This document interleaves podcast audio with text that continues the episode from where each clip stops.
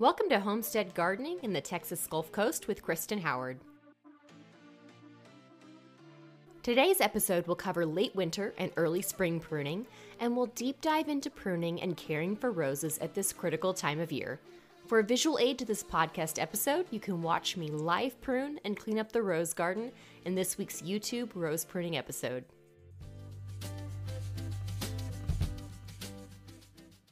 It is now the 1st of March, and in the Houston area, we are moving into spring by the end of February through early March. Although we have some cold snaps here and there during that time, most of our spring budding or blooming plants are shaking off the winter chill and noticing the warm days Houston always has to offer. Houston is unique because we don't have a true winter where our plants are permanently dormant. Some years they wake up early or never go dormant at all. This past year, we had such a late cold front that many of our spring blooming plants flushed out in December which may reduce some fruit and flowering opportunities in the coming months of spring. No matter what happens with the ups and downs of Houston weather, when it comes to gardening chores, we still need to pinpoint a time to schedule our garden cleanup to get ready for spring and our winter pruning. Some of the most common things to prune this time of year in the garden include shade trees and other ornamental woody trees and shrubs. Now, I've been told by many of my clients that work with me, I'm not always speaking the same language as they are when I'm talking about plants, gardening, and landscape design. So, for this conversation today, when I refer to woody ornamental trees or shrubs, I'm referring to plants that have woody stems. That although these stems are alive, they can go dormant during winter and do not die back to the ground. These plants may keep their leaves, which is called an evergreen, or they may lose their leaves, which is called deciduous. Some examples of woody ornamental trees or shrubs include oak trees, stone fruit trees like peaches or plums, and rose bushes. In fact, these three types of woody plants have or will be featured in my YouTube channel. The video on pruning stone fruit and roses is already ready for you to watch, and live oak pruning will be posted later this season. Timing is pretty important for pruning woody ornamental trees and shrubs because when we prune, we are wounding the plant and leaving that wound exposed to potential pests and diseases. Pruning is different than trimming. Pruning removes large limbs and therefore leaves large wounds. Trimming removes small branches or is used to clean up dead parts of the plant. Removing dead parts of the plant or trimming to shape the plant can be done at any time of the year. Removing dead parts of the plant is very important to reduce the spread of death from whatever pest or disease may be killing that section of the plant as well. I would say there is a good two to three month window to prune a lot of landscape shrubs, but the timing on many garden plants is a bit more specific. For example, shade trees are best pruned during cooler months when pruning a large limb because this reduces the pest and disease exposure at that wound. However, most people trim their trees yearly, and pruning is reserved every few years or longer to manage branches that aren't desired for the overall shape. Trimming a shade tree usually means the interior of the tree is getting cleaned up so more light can reach both the interior of the tree and the ground below. The timing to prune some fruit trees is more critical or urgent than others. For example, I have not finished pruning all of my stone fruit trees, but I started with the earliest blooming varieties and will finish the rest later this week. You can see that video on the YouTube channel as well. While we're on the subject of stone fruit, I'm going to tangent a bit to give you the inside scoop on how to select the right stone fruit variety for you by explaining how this plant fruits. The earliest fruiting varieties of stone fruit trees are also the earliest blooming varieties, and these have the lowest chill hours. They are also awakened from dormancy much quicker. And you can find trees with as low as 200 chill hours in the Houston area. Houston has a range of 350 to 450 chill hours per year, unless we have an unseasonably warm winter. So if you're shopping for peach, apricot, plum, or other stone fruit trees this year, make sure you research the number of chill hours that fruit will have and then compare to the chill hour range for your area. If the chill hour range for the tree is outside of your area's typical range, meaning if it's outside of that maximum chill hour amount, then you're actually not going to get any fruit from that tree ever.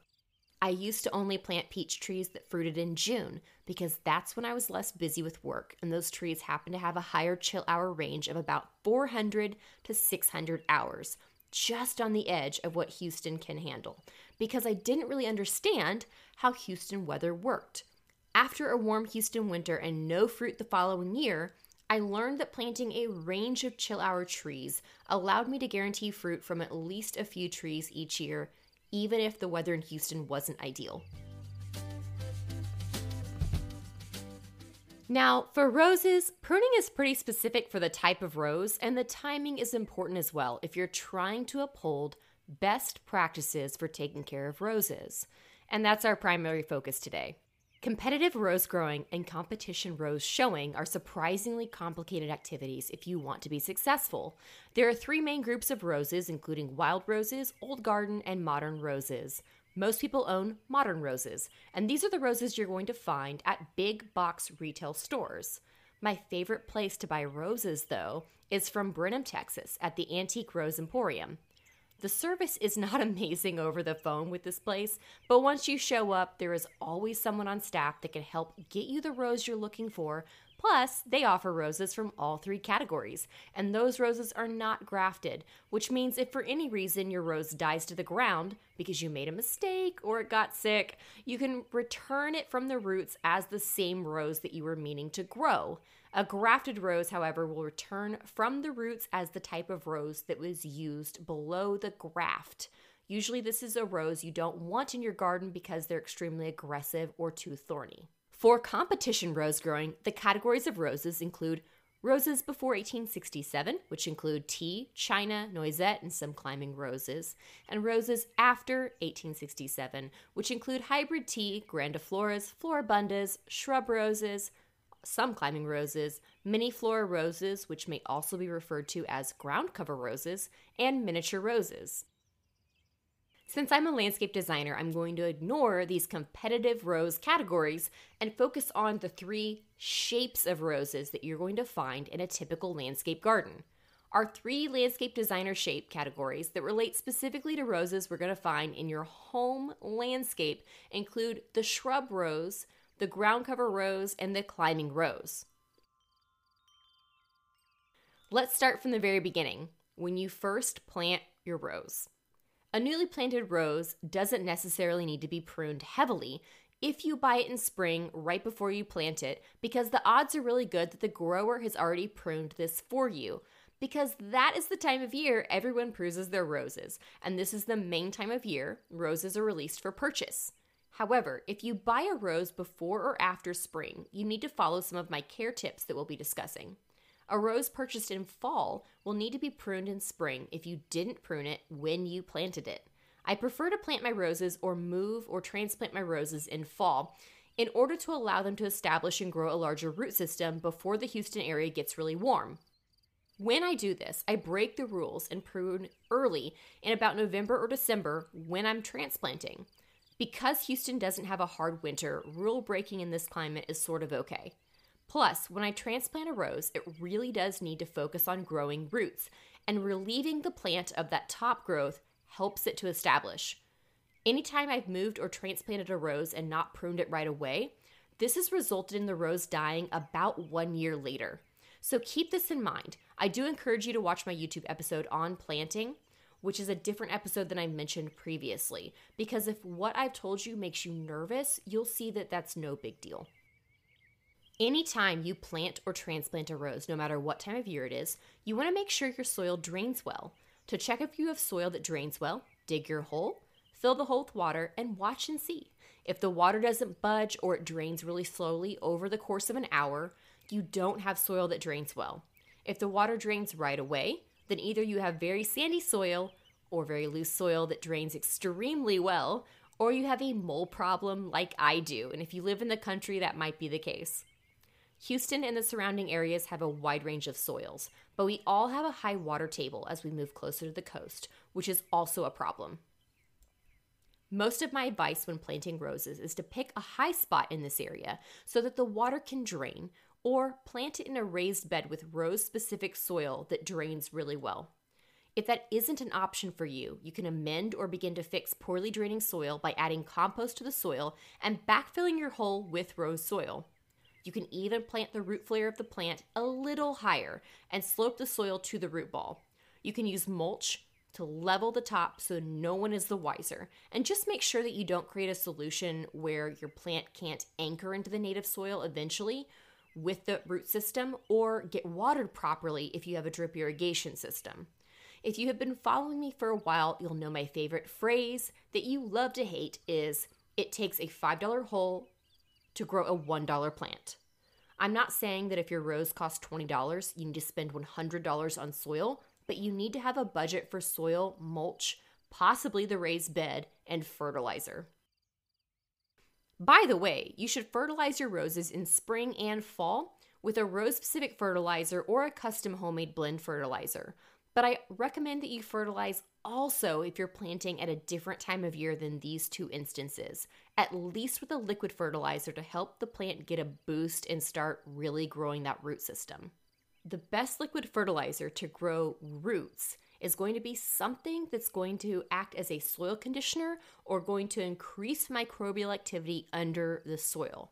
It's not going to be a type of fertilizer that's going to support the top growth of the plant. You're really focusing on that bottom under the soil portion. Now that your rose is planted and made it through spring, the fun part begins. Let's talk pruning. Pruning, as I've mentioned before, is different than trimming. Trimming can be done at any time of year to remove dead or diseased branches or to remove spent blooms. Removing spent blooms is called deadheading, but if these spent blooms are not removed, they will turn into rose hips with seeds or they will die from the end all the way down to the next leaf. Pruning, as I've also mentioned before, is best done at a time of year when pests and diseases are at a minimum and leaf buds haven't popped open. For Houston, the state on the Houston Rose Society's calendar is February 14th, but that happens to be the most inconvenient weekend every single year for me. I have over 50 roses and I start pruning as early as February 10th and finish by the end of the first week in March. When I'm on a roll, it only takes about one to two minutes per small rose and five to seven minutes per larger or thornier rose. I usually juggle my pruning based on the weather and based on the time I actually have in my schedule. I also use what I trim for other activities like rose propagation, so my slow progress is strategic so I don't regret having so much work all at once. For most homes that have 5 to 10 roses in a typical landscape or front yard, this should be very quick work that you can do in one day, including the pruning, bed clean out, fertilizing, and remulching. The tools you will need for this activity include a pair of gauntlet length leather gloves or leather gloves and a heavy jacket that will cover the rest of your arms. You will also need a pair of bypass pruners and a sharpener. Rubbing alcohol will be needed to clean the pruners between your plants. So before you move on to the next plant, those pruners need to be cleaned. If you have taller roses, you may want a ladder or a step stool. And if you have older roses with thick canes, you may opt to use either a pruning saw or loppers, which are basically large bypass pruners. More expensive brands make different handle shapes for bypass pruners, and if you have weaker hands or small hands, you may want to look online for a handle shape that fits specifically for your hand. Most bypass pruners that you can find in stores are a standard size that are better for men's hands, which means this size can be very tiresome to use for people with smaller hands or weaker grip strengths. I buy whatever I find in stores, which is probably the real reason why it takes me weeks to finish pruning. To start pruning a shrub rose, you begin by removing dead canes. Then look for diseased canes. After that, remove any canes that are laying on the ground that may become diseased or covered up with mulch, which is pretty rare for a shrub rose, but that happens a lot with a rose in its first year when everything's very small and flouncy. Next, remove interior canes because those leaves will cross the exterior canes eventually, which also may promote disease. Now, stand back and see what you have left to work with. My shrub roses usually start with 12 to 15 canes, including those that are dead and alive. and I remove enough to leave me with five to seven canes. This seems really excessive, removing 50% or more of the canes, but the shrub speaks for itself. The habit of the cane growth sort of determines its shape. So look for canes that will be able to have the best chance for next year. If you can keep more than five to seven canes, do it. But don't do that if the canes aren't viable. The way to determine viability of the remaining canes is to look at whether or not the canes are crossing. Removing a cane that crosses another is the next step. After you have ensured all of your remaining canes are viable, at least at your first glance, then we have to make hard decisions. We have to prune a portion of the remaining canes. Estimate the length of the cane and plan to remove about 30% of the length from the top. Look for a bud around that 30% mark that faces outward away from the center of the plant and away from other canes that you plan to keep. Cut just above the outward facing bud and make sure your cut is at a 90 degree angle to the cane, meaning a straight cut. Do this for all the other canes. Now we can get pickier. You'll notice I've been saying canes and not branches, right? That's because a cane is the main stem running from the base of the plant, and those canes have branches too. We want to remove any branches that are less than a pencil width in diameter. So if you have a new rose, you may find that all of your canes and branches are less than a pencil width in diameter. So be more conservative and keep your canes if it's the plant's first year or maybe even second year to grow. In that first year, focusing on removing dead material trimming, and fertilizing, and waiting for heavier pruning the following year is a better call. After this, clean up any grass, weeds, leaves, or whatever other debris might be hiding at the base of your plant. Add fertilizer in a ring around the root zone of your plant, not the base of the trunk. Add compost if your soil needs improvement. And of course, add mulch on top to keep your fertilizer in place. I usually fertilize right after a rainstorm, not before, but if you have not had rain recently when you fertilize, give the plant a deep drink of water before you fertilize, and then wet the mulch on top after you fertilize and mulch everything. And that's it. That's how easy it is to prune a shrub rose. So, what's the difference between this pruning method and pruning ground cover roses and climbing roses? Well, mainly the severity of the pruning and the timing. Ground cover roses are much smaller, just like a first year shrub rose.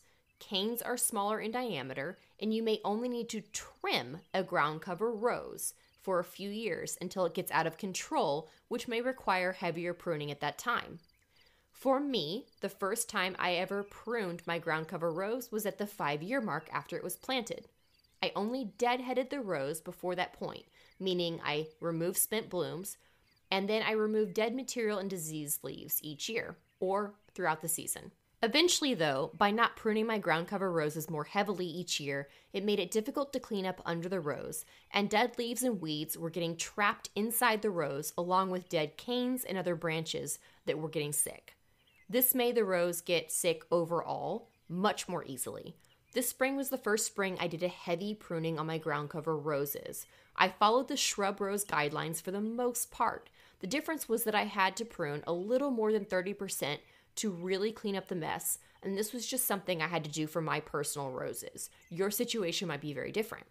You may not need to do 30% removal at all. Additionally, I removed all canes that were low to the ground or running along the ground because those ground cover roses were being used in the landscape beds, not in the raised beds where drainage was more ideal. The areas where these ground cover roses were planted hold more water, and this causes even more disease or stress. Most of my ground cover roses also are semi evergreen, meaning that they keep a lot of their leaves year round, and even in the winter and cool season, they keep a portion of those leaves. The leaves that were left were yellow and diseased, so I removed all of those leaves and made sure they were removed from the landscape bed too. Finally, I was more strategic with my cuts above the outward facing bud. I looked for buds that weren't pointing down into the ground and tried to encourage branching going out and up to avoid some of my disease problems that I mentioned before from happening again.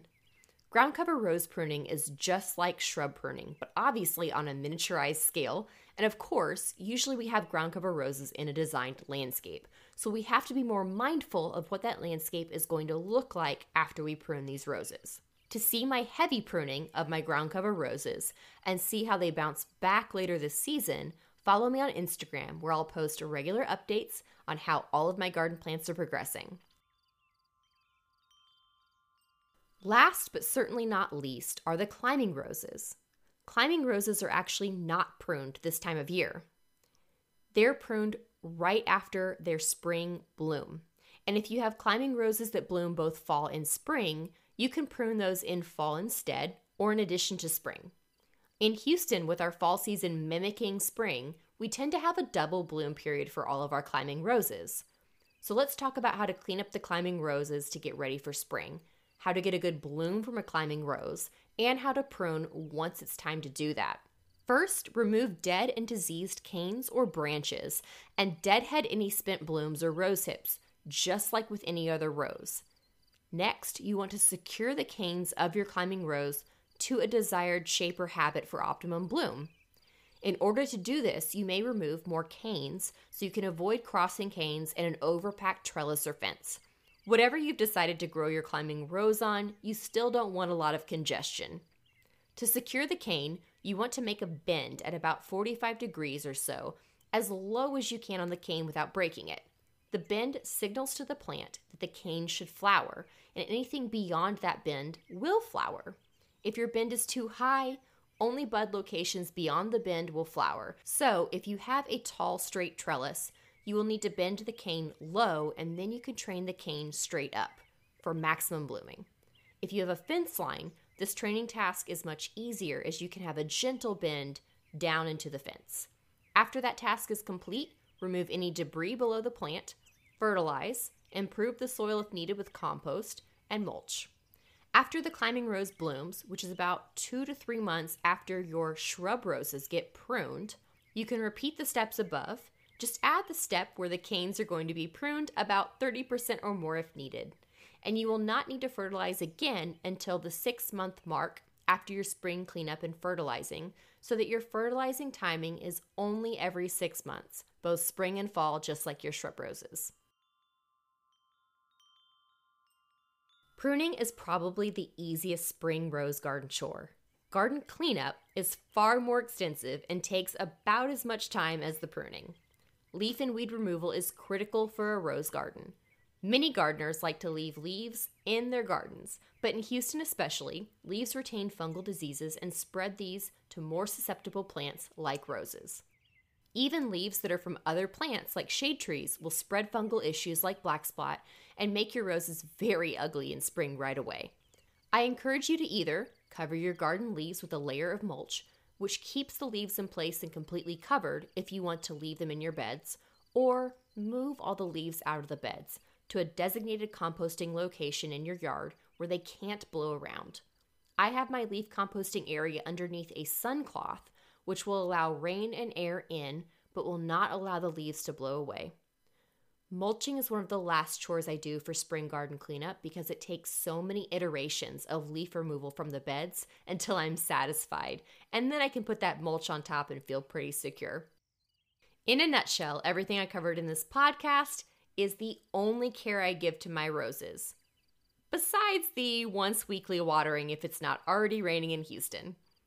Roses are extremely easy to care for when you're proactive about caregiving at the right times of year and focused on preventing diseases instead of treating diseases. As a reminder, the visual aid for this podcast is on the YouTube channel, and this rose pruning episode is very helpful to see. In this episode, I show and talk you through making the harder pruning decisions so you can understand my thought process as I go through the steps. And you can watch my example shrub rose evolve as it gets pruned and cleaned up to really see how drastically the pruning technique is. As an added bonus, I include lots of images from my garden roses in full bloom so you can see what you have to look forward to in spring after pruning. I also have a link to my blog, which will include the Houston Rose Society's home blended rose fertilizer. Blending your own fertilizer at home is a much cheaper option if you have a large rose garden like I do. I use this fertilizer blend for many of my other blooming and fruiting warm season vegetable plants as well. Thanks so much for learning with me today. I hope you enjoyed today's episode, and if you aren't already a rose enthusiast, I encourage you to become one soon. If you have any other questions, keep in mind that I do a complimentary Q&A on Fridays, exclusively on my Instagram account.